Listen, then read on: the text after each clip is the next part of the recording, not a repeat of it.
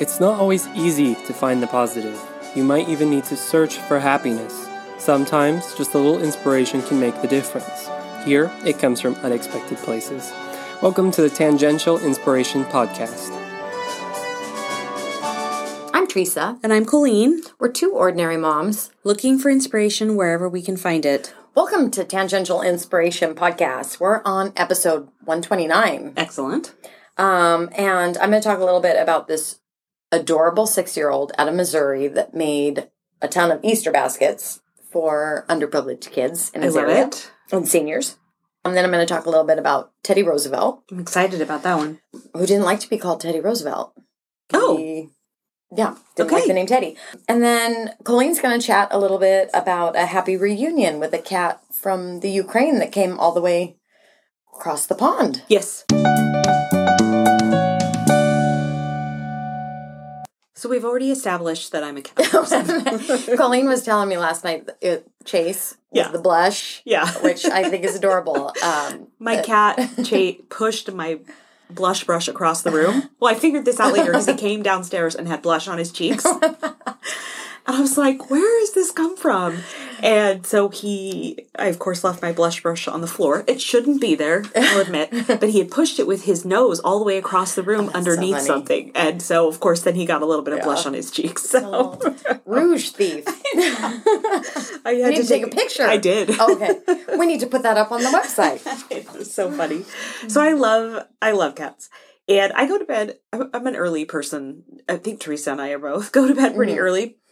And the other night, my husband came up, and he, he was, what are you looking at? And I was like, cats and kittens, because I was scrolling. And I was watching. Does he even need to ask? I know. So my husband actually, just to premise that, my husband sent me this cat story from Upworthy. And I just loved how so many people really went out of their way to help this pet and this little girl. Just a, a thought, in this story, there's a lot of names, so I'm mm-hmm. going to try to... Pronounce them correctly. Pronounce them correctly and help people figure out how this story goes okay. because there were so many people helping this family. So I should take so, notes for the, yeah, the tree here. Notes. Okay. I'll try not to. So this is about ten-year-old Agnessa and her family. They had to flee their hometown of Odessa, which is in Ukraine, mm-hmm. when Russian forces swept across the border into Ukraine. The family left just about everything behind, mm. including Agnessa's cat, Arsini. Oh, my gosh. I know. There was just no room, the mother said. So the mother's name is Maria. Mm-hmm. So she just said, there's just no room. After spending a few weeks in Romania, the family was allowed to enter the United States, and they were on their way to San Francisco, and they made an acquaintance with Dee, a flight attendant, hmm. who would ultimately launch efforts to reunite Agnessa with her furry friend. I love Dee already. I do too.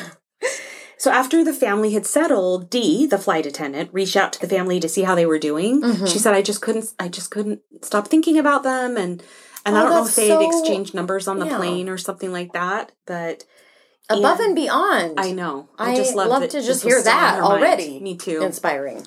So Maria, which is Agnessa's mom, she said, everything is actually really going good, but my youngest daughter wants to go home. She cries every day because she's missing her cat. Okay, I would Which feel will make us teary. When we leave for a week, I really miss my cat.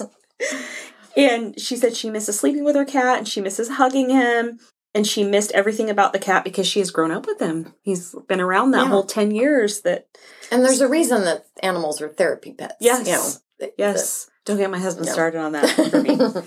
So Dee, the flight attendant, shared this story with another flight attendant, Caroline. And the reason that she shared this with her is because she's an animal rescuer. Mm. She kind of does that on the side. Mm-hmm. And so she said, hey, is there any, I know this is a really big request, but is there anything we can do? And so Caroline had another friend that was even more a pet rescuer. And it's funny because Caroline said, you know, I can almost do anything, but getting a cat out of the Ukraine just seemed. It's a big ask. Yeah. And yeah. she also said, I felt like, once the cat got out of Ukraine, we could do it no problem. It was just that first mm-hmm. step of getting out of Ukraine. So she actually started working with a rescue plan. She started working on a rescue plan from her home in Hawaii. And she got in touch with, like I said, another animal rescuer named Angelica, who lived in Houston. And at this time, Agnessa, the child's mm-hmm. uncle, was actually the cat was living with him. Okay. And so that's who they went to, first of all, to try and get this so cat. So he was out still of in Ukraine. Yep. Okay. Yep. The uncle has the cat mm-hmm. in Ukraine. And he actually took the cat on a motorcycle. Oh, my gosh. To the Ukrainian border, to Moldova. Mm-hmm. He passed the feline to a driver who took him to a refugee family in Romania. And she spent a month with a family in Bucharest, while the rest of the rescue plan fell into place. At this point, they actually finally told the little girl that, hey, your cat's on the way. Yeah. yeah. Or coming. And the mom said, you know, I can't promise that it can happen. But she says her daughter was happy and says, quote, he will come. He will definitely come. Oh. Just believe. I just thought that was so With everything sweet. That they've been through. I mean. Right. This, yeah. Right.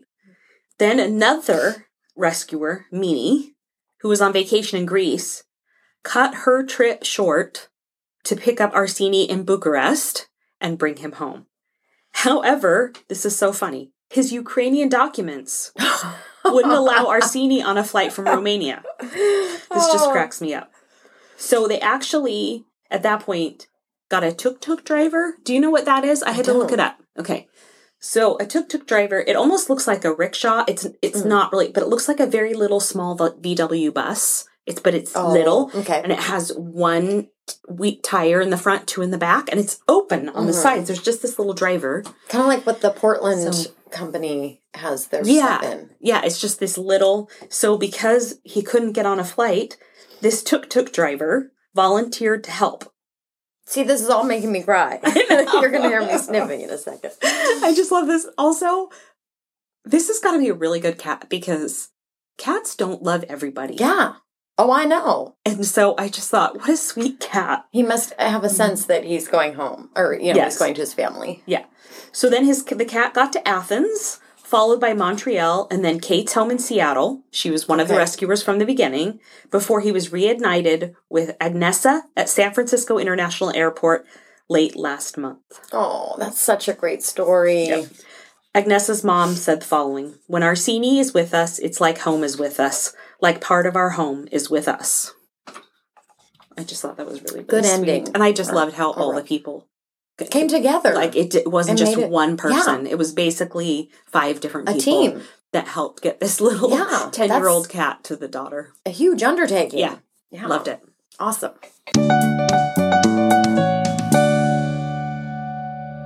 So I've told Colleen in September, Craig and I, planning on going to Yosemite yes. National Park in California to meet up with some friends and do some hiking. I bought a, um, this is totally dorky, a National Park map because oh, I, I want to start checking Putting off the stickers the on or whatever. Spots. Yeah, I'm going to do little, you know, pins in there. I might have to do that too. That sounds fun. I just, oh, yeah, we can have a little friendly competition yeah. or, or do it together. Yosemite, for those who are not familiar with it, is a huge national park with seven hundred fifty-nine thousand six hundred twenty acres. It has mountains, dramatic cliffs. It sounds like I've been there with this, but this is the description. That's awesome. Waterfalls, giant, giant sequoia groves, lakes, meadows, glaciers, and tons of different animals. It's the largest unfragmented natural area in the Sierra Nevada mountain range. It's also one of the oldest protected environmental areas in the United States, first protected by Abraham Lincoln oh, wow. in eighteen sixty-four, which is... It's been around a while. Yeah. um, and I've been checking out all sorts of books, looking up about Yosemite and the hikes there, and it's just beautiful. I'm really excited to spend, you know, time exploring. Yes. And we're already planning out the hikes. Thinking about Yosemite and how we as Americans are so lucky to have this amazing system of protected state and national parks got me curious about President Theodore Roosevelt, our twenty-sixth president of the United States, who is credited with prioritizing conservation, establishing national parks and forests, and establishing monuments to protect the country's natural resources. I'm going to talk a bit about his life and his presidency because, honestly, he's one of our most interesting presidents, in my opinion. Right. But I'm going to focus... Colleen already had to hear this in the car yesterday. Well, that's that's well, okay. But, but um, I'm going to focus mainly on his development of our national park system and his protection of the environment, which in early nineteen hundreds wasn't something people thought much about. No. They just thought natural resources were going to be around forever. Right. Continuing, so, never yeah, ending. Yeah. So Theodore Roosevelt Junior, often known as Teddy Roosevelt, although he liked to be just called T R. Oh, okay. Um, when he was president. He didn't like the name. He was born in eighteen fifty-eight in New York City. He was the second of four children, and his father, Theodore Roosevelt Senior, was a businessman who had a company that imported plate glass. Oh. So they would import it and then sell it in for windows the States. Or yeah. what have you. Okay. So they were very well off. His mother, Martha, was a socialite and a true Southern belle type, who some believe was the inspiration for Scarlett O'Hara in Gone with the Wind. I love Scarlett O'Hara. So it was thought of as somewhat a weird marriage mm. because Theodore Senior was a staunch supporter of the Union during the Civil War, and Martha's family fought on the side of the Confederacy. So Teddy's parents were very well off and known to be philanthropists, donating significant amounts um, to create homes for orphaned children, funding museums of art and natural history, and creating the New York Children's Orthopedic Hospital. That is really neat. So great and people. Probably well, ne- very much needed. Absolutely. Wow. Teddy would later say of his father, "My father, Theodore Roosevelt, was the best man I ever knew. He combined strength and courage with gentleness, tenderness, and great unselfishness. He would not tolerate in us children selfishness or cruelty, idleness, cowardice, or untruthfulness." He adored his parents. I love like, that. Yeah, he, yeah, he, he so admired his parents. He was born just before the U S Civil War, which started in eighteen sixty-one and ended in eighteen sixty-five.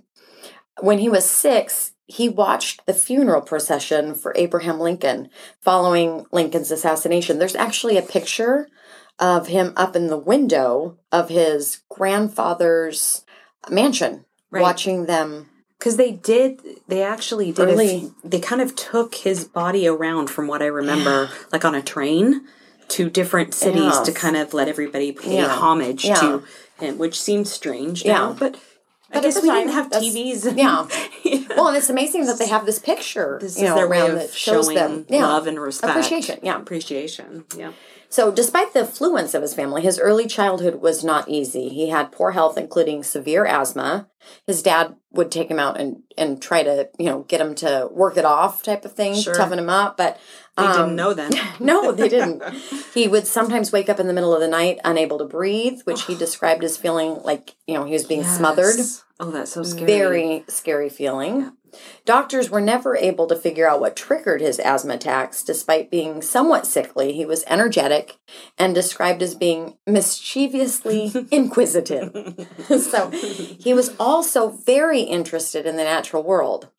His interest in animals, or at the very least the way he studied animals, would now be kind of considered, you know, would give off like a serial killer vibe. Right. We might hear him on one of our true crime right. podcasts.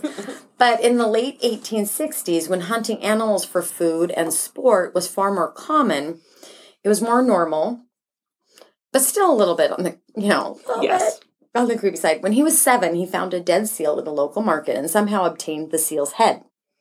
He and two cousins used the head and rudimentary taxidermy skills to create the Roosevelt Museum of Natural History. They, like, did per, did taxidermy to, like, birds and owls right. and stuff. So he and his cousins would stuff animals they found or killed hunting as displays in their museum. Huh. I don't know where they kept this museum, but I can't imagine this being something anyone would want in their house. I can't imagine his Southern Belle mother I know, like this. I know. Can you imagine? Well, uh, no. By age nine, he was studying insects and recording his observations in a journal he kept called The Natural History of Insects. So some say that his first book was when he was nine. Wow. He wrote he wrote a ton. His childhood shaped his view of the world. His family toured Europe. Now, mind you, he had to cross the Atlantic on a ship, and he got seasick. He, you know, he's a sick kid. I can relate. Um, I do so, not want to do that. No, I get it. He visited Egypt. They hiked the Alps. When he was climbing in the Alps, he has asthma. I mean, oh my gosh, so that's right. This was difficult for this guy. Mm-hmm. And on top of their trip to the Alps, he also had all sorts of stomach issues. So he really had to just, I don't want to say toughen up, but he had to endure a lot of discomfort. He didn't have an inhaler. No, he didn't. Right. Um, Teddy found that when he was exerting himself outdoors, his asthma didn't bother him nearly as much. Mm.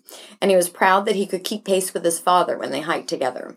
He started pushing himself physically and came up with an exercise regimen for him, which helped him overcome his asthma, which I is I get excited about. That he did it naturally. Yes. Um, in fact, Teddy was always pushing himself to come up with solutions for problems.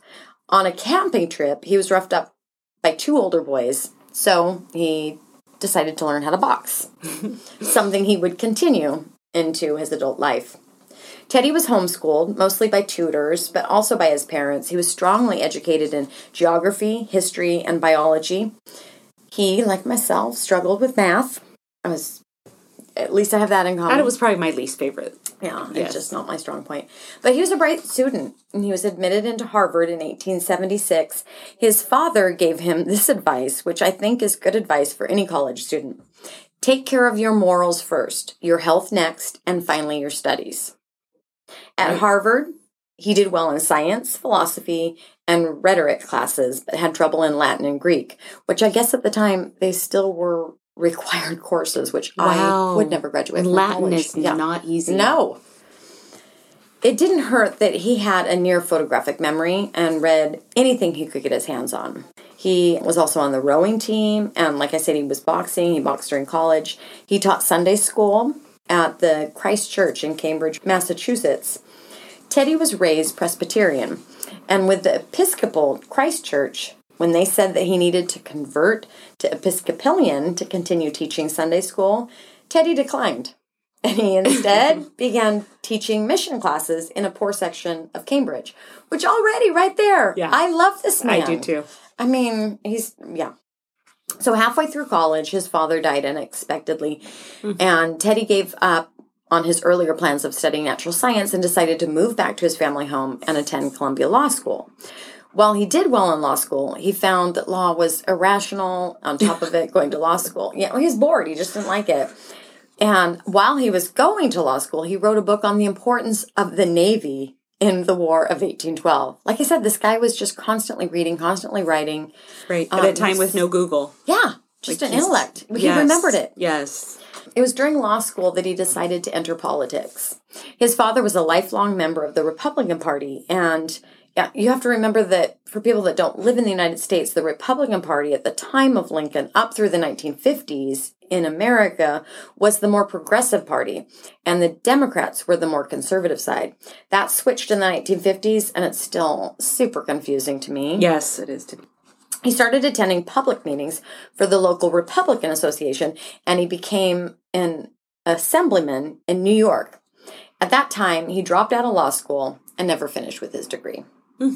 So in eighteen ninety, he married socialite Alice Hathaway Lee.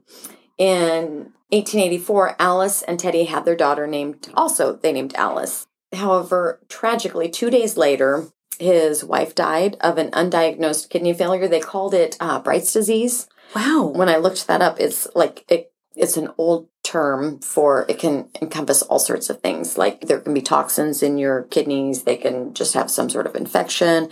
But anyway, she obviously had some kidney failure, and the pregnancy had oh, I'm kind sure. of... Um, and maybe just the trauma of yeah, giving birth. And, all of it. Yep. The pregnancy had masked the symptoms. Sure. They thought it was related to the pregnancy. Well, but, and the baby can be kicking your kidneys. Yeah. I mean. yeah. No, I'm just kidding. Um, so she sadly died, and on the same day, his mother died of typhoid fever. So Alice was twenty-two. His mom was only forty-nine.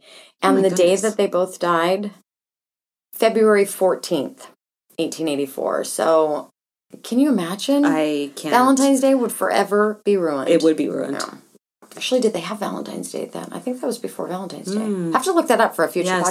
podcast. Or someone yes. should reach out to us and let right. us know. Because we're not historians. No, we are not. So Teddy wrote in his journal for that day that his mom had died of typhoid fever and his wife had died of the kidney failure. The light has gone out in my life. Oh, my So gosh. Obviously he was depressed, distraught by all of this.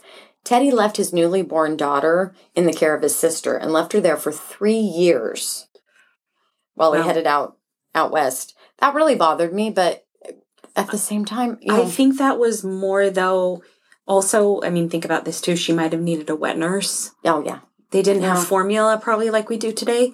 And so dads think, weren't doing what they do now. Right. I think that was actually more common yeah. then. And she That's would so. need a wet nurse. So Just, I know. I can't imagine. Like, how could you leave that little baby? But yes. anyway, years later, when he wrote his autobiography, he didn't write about his wife dying. He had just shut off from that, oh. which shows how how much that, how painful it was for him. Right.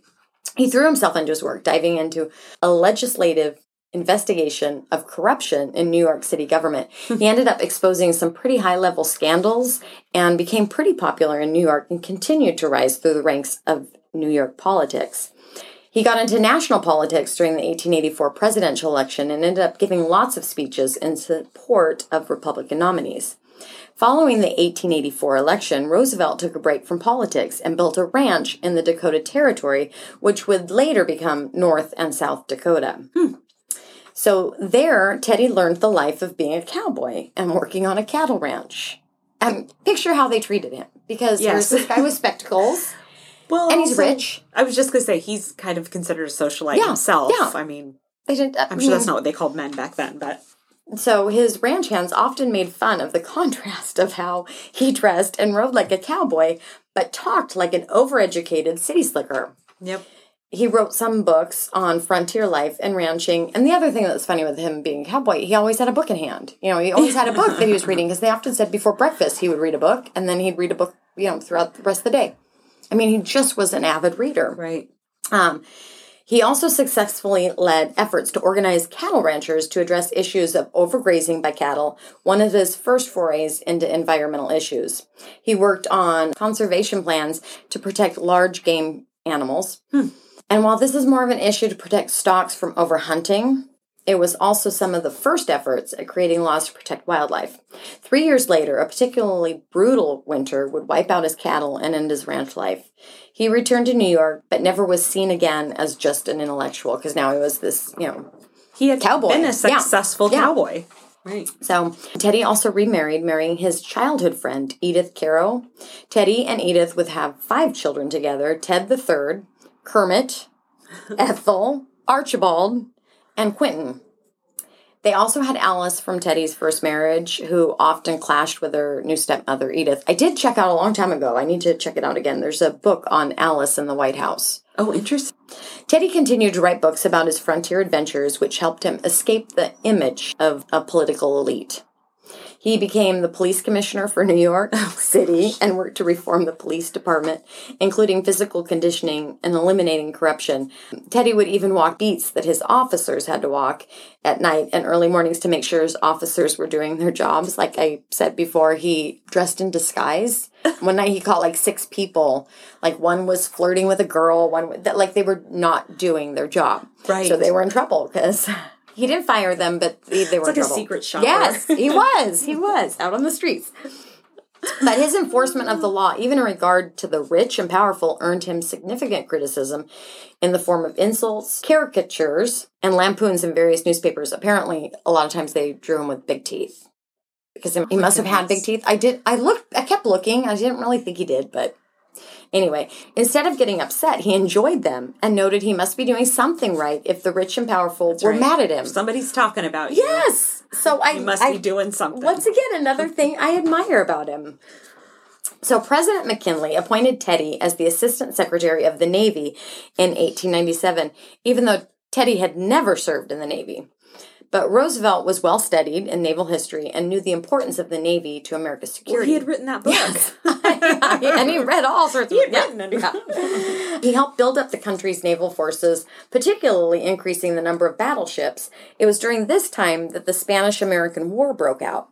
Starting in eighteen ninety-eight, the Spanish-American War was largely fought about the independence for Cuba and the Philippines. The U S was drawn into the conflict when a U S warship, the U S Maine, was destroyed in Manila Bay, largely thought to be by Spanish forces. Hmm. Apparently, it was not the case. When the war started, Roosevelt resigned as Assistant Secretary of the Navy and formed the first U S Volunteer Cavalry Regiment. Edith, his wife, was not happy about this, but Teddy wasn't going to sit this war out. Teddy's volunteer cavalry gained volunteers from all over the country and was referred to in the press as the Rough Riders. Oh, I've heard that term before. Okay. I was talking about this this morning in class. Someone's like, oh, yeah, I remember that too. And they also talked about da-da-da-da. Apparently National Geographic must have done a series on Teddy Roosevelt. I tried oh. to find it quickly today, but I couldn't. So, yeah, people need to check that out if they're, if they're looking for more Teddy Roosevelt stuff. Right. So this group was comprised of Ivy Leaguers, professional athletes, cowboys, Native Americans, hunters, former soldiers, tradesmen, and whoever else wanted to join. Love that right there. I know. Teddy helped train them using his experience from the ranch, and the Rough Riders were brought to Cuba by ship. Teddy was made a colonel despite, you know, he was never in the military. Right. Never served in the military. At first, he was involved in only small skirmishes, but then he led his troops in a charge up Kettle Hill. Now, what's interesting in this battle is that Roosevelt was the only one with a horse, despite this being a cavalry unit. Hmm. He and his men went up to the hill to capture a Spanish position, and Teddy had to abandon his horse when it got tangled in barbed wire. Oh. They captured the Spanish position, but two hundred soldiers were killed and more than one thousand were wounded. This was one of Teddy's most proud moments, and he often went by the Colonel, even after the war. When he got back to New York as a war hero, he was elected governor. During this time, he learned more about politics and economics. He studied corporate monopolies, labor relations, and environmental conservation. He wanted transparency and did two press conferences each day.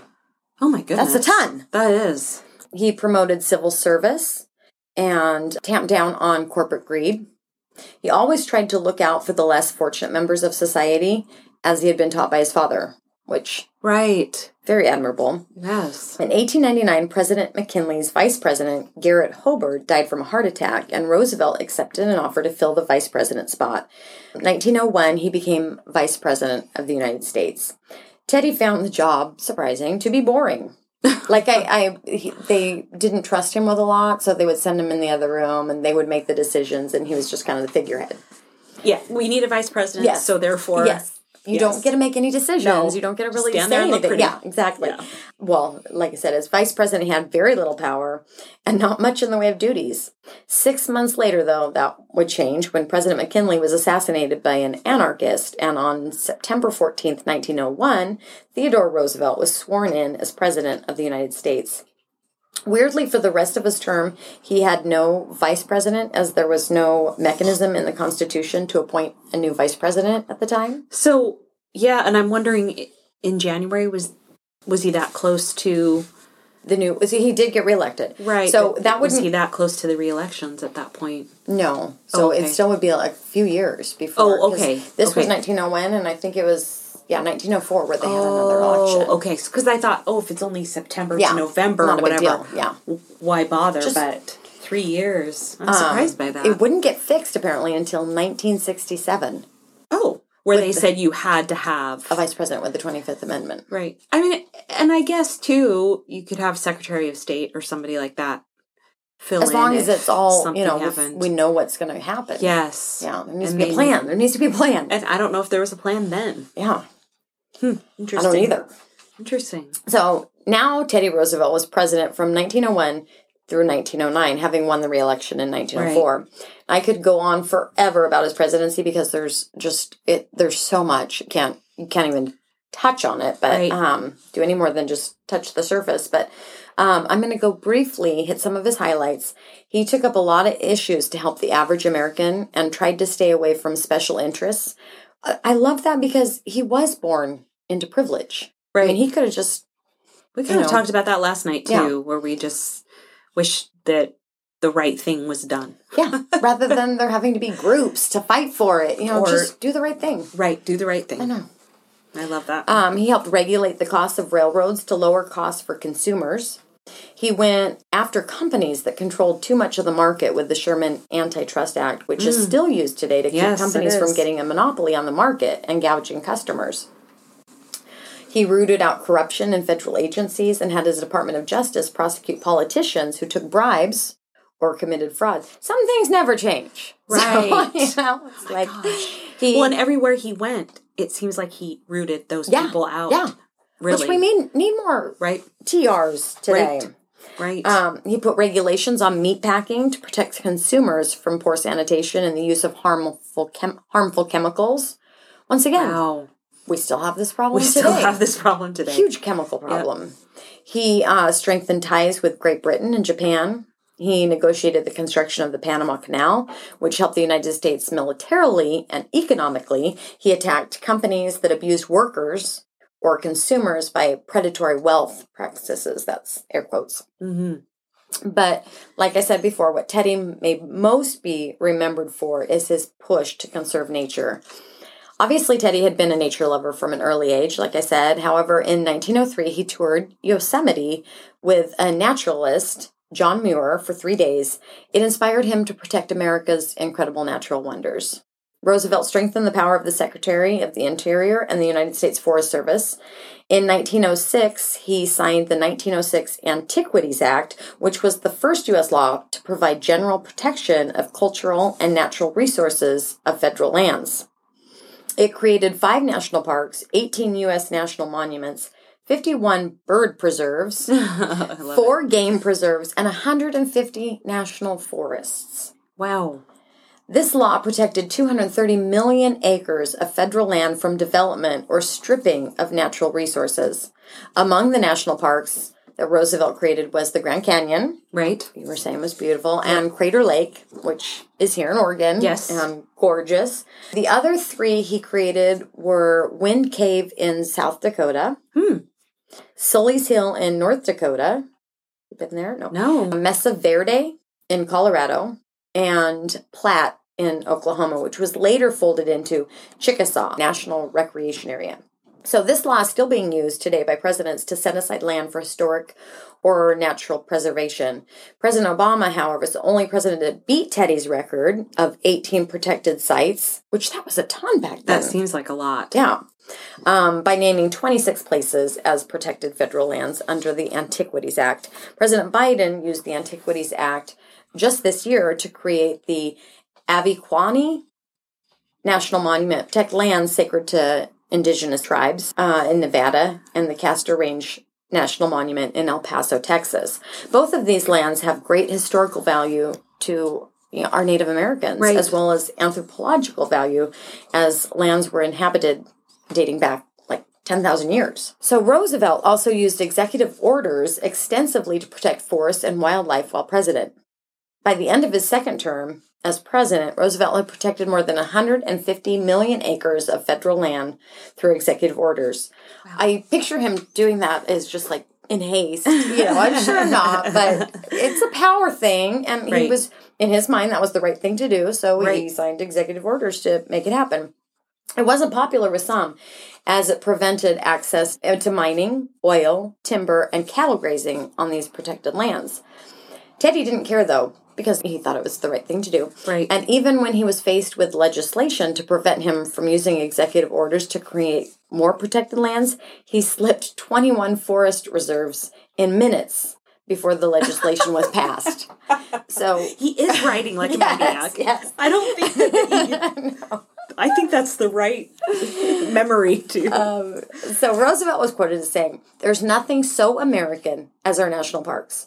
The fundamental idea behind the parks is that the country belongs to the people. That is the process of making for the enrichment of the lives of all to use." Which is so true. It is. Which is why he was scribbling those twenty-one experts. And so Teddy funny. didn't limit his efforts to just creating national parks and monuments. He openly talked about our duty as a country to be stewards of our natural resources for generations to come, noting, "I recognize the right and duty of this generation to develop and use the natural resources of our land, but I do not recognize the right to waste them or to rob, by wasteful use, the generations that come after us." Roosevelt was concerned about clean water, yes, which we talk a lot about. Yes. So he's concerned about making sure we had clean water. He was concerned about overlogging and overhunting, which I so admired because he was such an avid yeah, hunter. That is something he enjoyed. So it wasn't that he was saying you can't hunt. He just was saying, let's make sure that we preserve our land so that we can. I think also, are you using it or are you hunting for yeah. sport? I mean, yeah. that's always important yeah. to me too. Like, he thought that the extermination of the American bison was one of the greatest acts mm-hmm. of human destruction in history. He wanted to educate people and the public about living in harmony with the environment rather than unregulated devastation to the natural world being committed by corporations trying to gather as many natural resources as possible for profit. Because like we said, there is an end to those natural resources. Yes. They don't just... They are not unlimited. Yes. Even after his presidency, Roosevelt traveled the world to learn more about his natural world. Unfortunately, that involved a lot of hunting of species, including big African game, such as lions and elephants. But it was a different time. It you know, really most was. of these big game kills by Roosevelt were donated to museums, like the Smithsonian and the American Natural History Museum, to be stuffed and put on display for educational purposes. Right. He collected and cataloged insects, wrote about his observation of animals, and cataloged plant life. Keep in mind that at this time, that's how naturalists studied and learned about animals. Yes. Yes. Which often is hard for me to, to grasp, but it's just how it was. Yep. You watched them alive, then you killed them to study them. Right. Much of our understanding today of the natural world is due to these more, you know, what I would consider barbaric tactics right. of older naturalists. Teddy traveled to Africa and the Amazon on trips sponsored by museums, and it was on one of these trips where he had a leg injury that became infected, and Roosevelt contracted a tropical fever virus, which started him on declining Decline, health and right. eventually his death in nineteen nineteen. Unfortunately, some of the creation of these national parks came with a steep cost. Lands that were determined to be federal lands were often the ancestral homes of Native Americans. Right. The federal government was not always kind in preserving Native American tribes to move to different areas, and the reservation system created all kinds of new issues. It for, really did. It did, for the indigenous people. Yes. Prejudice against Native Americans was common, even with progressives like Roosevelt. Much of the land that was established as national parks or forests had previously been traditional homes of sure. Native Americans. So, sure. yeah, I still... A different lens back in the day, but um, so many things to admire about this guy. Yes. Just a few random interesting things about him. After he was president, he was giving a speech in uh, Milwaukee, Wisconsin, and a delusional shopkeeper who believed he was the ghost of William McKinley wanted to kill him. Oh, no. Um, he shot Teddy from about seven feet away. The bullet lodged in Teddy's chest after passing through his steel eyeglass case. Oh, my goodness. And a folded fifty-page sheet, the speech that he was giving. He was carrying it in his jacket pocket. Sure. So the crowd swarmed the shooter and probably would have lynched him if Teddy had not stood up and assured the crowd that he was fine and asked to leave the shooter unharmed. He went on to finish his speech. Oh, my goodness. And, I mean, the bullet was never removed. They couldn't... It was in a spot that they couldn't get to, but obviously he... It was almost it. like he was wearing that little bulletproof vest. Yes, or um, the Three Musketeers, the little cross. Yeah, right? It's so, in the right spot. That was really, really little, cool. Yeah. yeah. He won the Nobel Peace Prize. He was the first president to win one in nineteen oh six for helping negotiate the end of the war between Japan and Russia. During his lifetime, he wrote eighteen books, Jeez. including his autobiography. T R hated his first presidential portrait. He thought he looked like a meowing cat. That's how he referred oh my gosh, to it. I want to see it now. So they burned it. There, there are pictures. You can go look it up. Right. The Roosevelt kids also had a small zoo. Okay. I, th- I thought my mom was very understanding, but this included six dogs, a small bear named Jonathan Edwards. That's adorable. A lizard named Bill, guinea pigs named Ad- Admiral Dewey, Doctor Johnson, Bishop Dwan, Fighting Bob Evans, and Father O'Grady, Maude the pig, Josiah the badger, a raccoon, Eli Yale the blue macaw, Baron Spreckle the hen, a one-legged rooster, a hyena, a barn owl, Peter the rabbit, an Angleton the pony, a garter snake named Emily Spinach, and... It, it, yeah, the list goes yes. on. And apparently President Roosevelt loved the animals just as much as his kids. One time he was like watching over the guinea pigs because his daughter didn't believe that they would be okay with anybody else other than her dad. Right. And he, you know, he's like, she yeah, was in charge. Watch over the, the guinea pigs. Right. I got this. As governor of New York and later as president of the United States, Teddy would bring in different sparring partners to keep up his boxing. This ended when he got hit so hard in the head that he lost vision in his left eye. Oh, the public didn't find out about it until after he left the presidency. Um, he was a proponent of living a strenuous life. This meant you needed exercise and to push yourself. He regularly exercised, did boxing, hiking, tennis, rowing, polo, horseback riding. This I did not know. He would also skinny dip in the Potomac River in Washington, D C. Oh, that's great. Sometimes with other um, politicians. I, I have no idea. Aren't we accurate, so glad but... there's no social media back oh then? Gosh. Because yes. You know we would have seen pictures. Can you imagine that happening now? Four politicians yes. naked yeah. at midnight. Yeah. He thought all servicemen should learn ju- jujitsu. He must have made some feminists mad with this comment because two prominent feminists women wanted to prove that women could do jujitsu and started taking classes. These later developed into self-defense classes for women. Oh, so right. I guess we have him to thank for yes, that, we too. do. He was against an early proposal to put "In God We Trust" on U S currency mm. because he believed it would cheapen the sentiment to put it on coins or postage stamps. It wouldn't be used in night until nineteen fifty-five that "In God We Trust" got added to the U S currency and "Under God" part was put into the Pledge of Allegiance. Hmm. Um, he also wanted women to have the right to vote. I loved reading that. Yes, I do too. He promised the square deal during his presidency that focused on environmental conservation, control of corporations, and consumer protection. All common sense. I mean, right. it should be practical right. things. In nineteen oh two, a political cartoonist decided to lightheartedly make fun of Teddy Roosevelt for refusing to shoot a bear on a hunting trip. Teddy was the only one of the tr- in the trip that had not shot a bear, so feeling bad for him, one of his assistants somehow cornered a bear. I think the bear was not doing well, but anyway, cornered a bear, tied it to a tree so that Roosevelt could also get a bear. And Roosevelt thought that was extremely unsportsmanlike and refused mm-hmm. to shoot the tied bear. Mm-hmm. Candy shop owner Morris Mitchum saw the cartoon, and with his wife, they started making stuffed bears. Mitchum got permission from Roosevelt to call them teddy bears. Oh, my gosh. And they were so popular that the toy company was that started, you know, they started to produce in mass quantities the bear, and it just stuck. Remember, Robin Williams playing Teddy Roosevelt loved him in right. Night at the Museum. I didn't know this. He was the first president to invite a black man for dinner at the White House. He invited... I know you laugh because it seems so silly, but right. it, it, they said that many African-Americans had been to the White House, but to invite a, a, an African-American to dinner was basically like saying, a step would, up. yeah, you could court my daughter type of thing. That was how, invi- like, it, it was meant we were equals. Yeah. Right. So he invited Booker T. Washington and had him for dinner. He went on a ship with Houdini to learn, oh. like, and learn some magic tricks. Sometimes I forget, you know, that people... Cross We're live at yes, the same yes. time. Well, and he, um, so Houdini must have known something about, you know, someplace he had been. And, and so Teddy Roosevelt asked him, you know, if he really did know magic. And as we know nowadays, Houdini really didn't believe in magic. They were just really good tricks. Right. And he said, I did my research. I did my homework.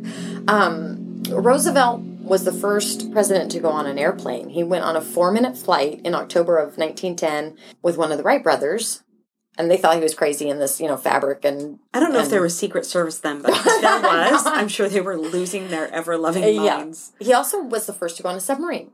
And also, at that time, there might have not been a vice president. Let me yes. just... I got to put all those dates together. Well, the thing that's interesting about the submarine is that the press just thought how irresponsible it was. Right.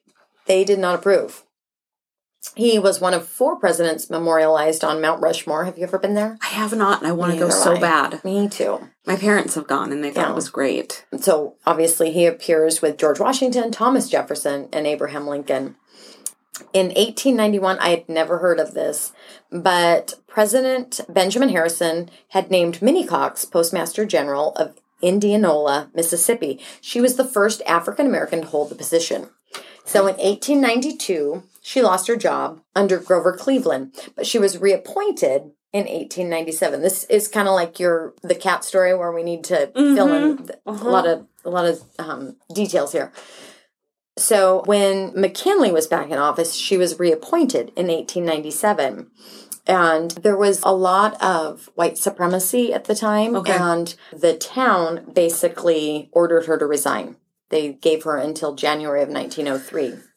So she feared for her life. She resigned. Of course. And Teddy Roosevelt refused to sign off on it. He would not allow her to resign.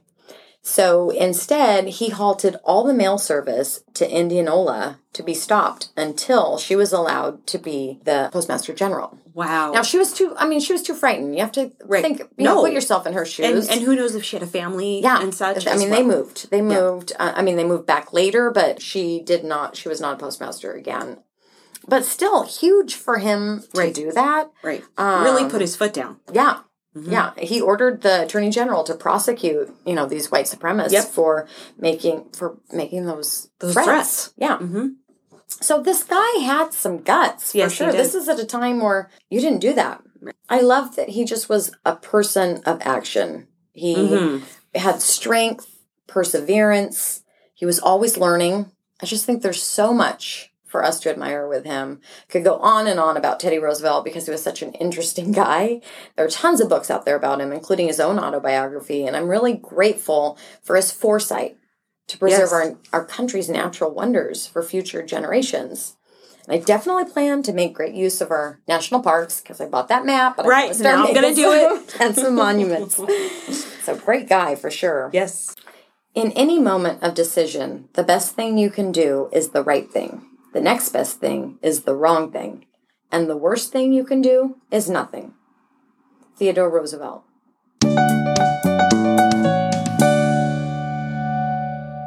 Luke Flurledge is a six-year-old boy in Missouri who's been volunteering for Alleluia Baskets for the last three years. Aww. It's a nonprofit. So he's three years I know. old. He's a baby when oh he started. Oh my gosh! And you got to look up the pictures of this little guy. At adorable. six already, he's yeah, he's just the cutest little thing. But Alleluia Baskets is a nonprofit that makes Easter baskets for kids and, like I said, seniors who would otherwise have to go without. Founded by Karen Messler, she describes it as an organization that builds community and provides joy for those living at or below the poverty line. So Luke, like I said, started volunteering with his parents back in two thousand twenty. He quickly learned how to put together a basket and was doing it by himself. Um, in two thousand twenty-two, the Flurledge family had collected enough donations that multiple cars were filled with miscellaneous toys and gifts. Aww. But that wasn't enough. He told his parents that he wanted to do more. So his dad reached out to Messler, the the woman who started the um, oh, nonprofit. Okay. Okay. And she met with Luke over a root beer float. They came up with a plan to collect more items. Isn't that adorable? I love it.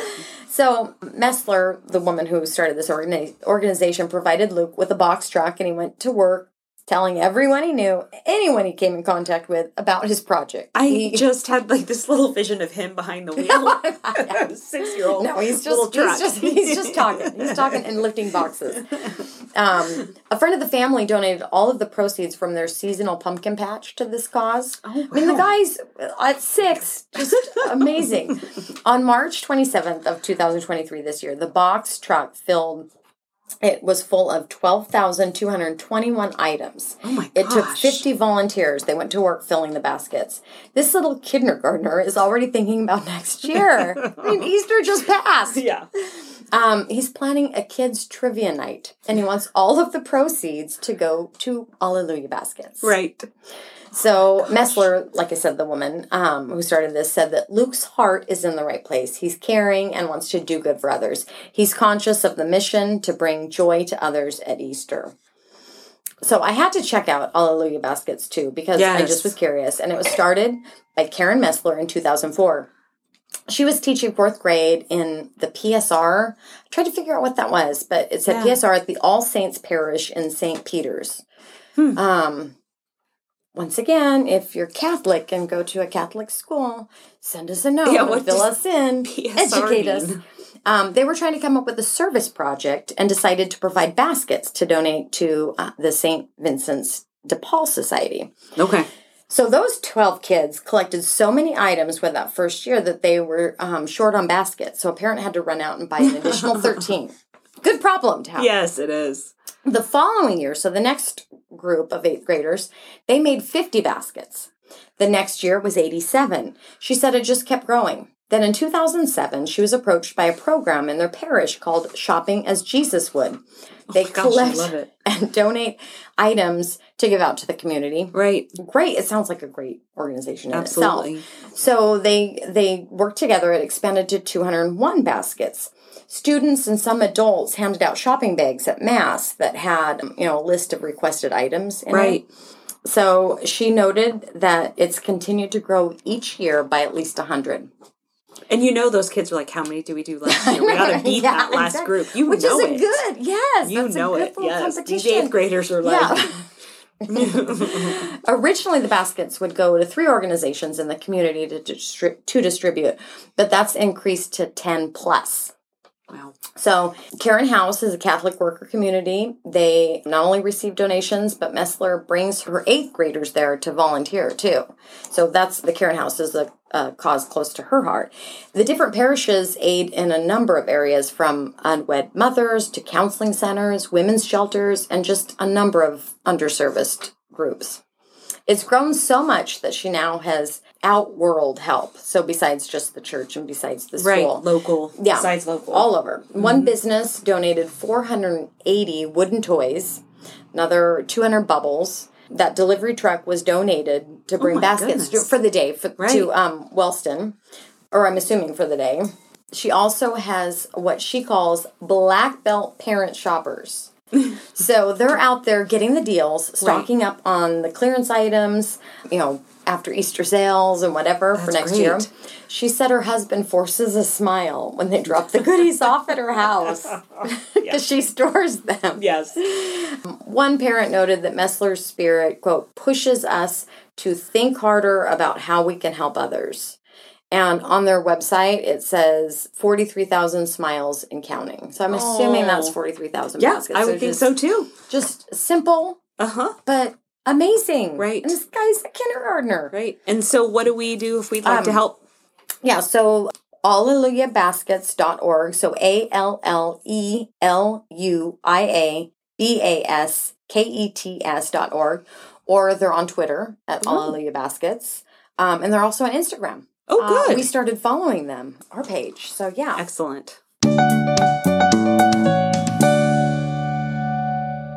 There can be nothing in the world more beautiful than the Yosemite, the groves of the giant sequoias and redwoods, the canyon of the Colorado, the canyon of the Yellowstone, the Tetons, and our people should see to it that they are preserved for their children and their children's children forever, with their majestic beauty all unmarred.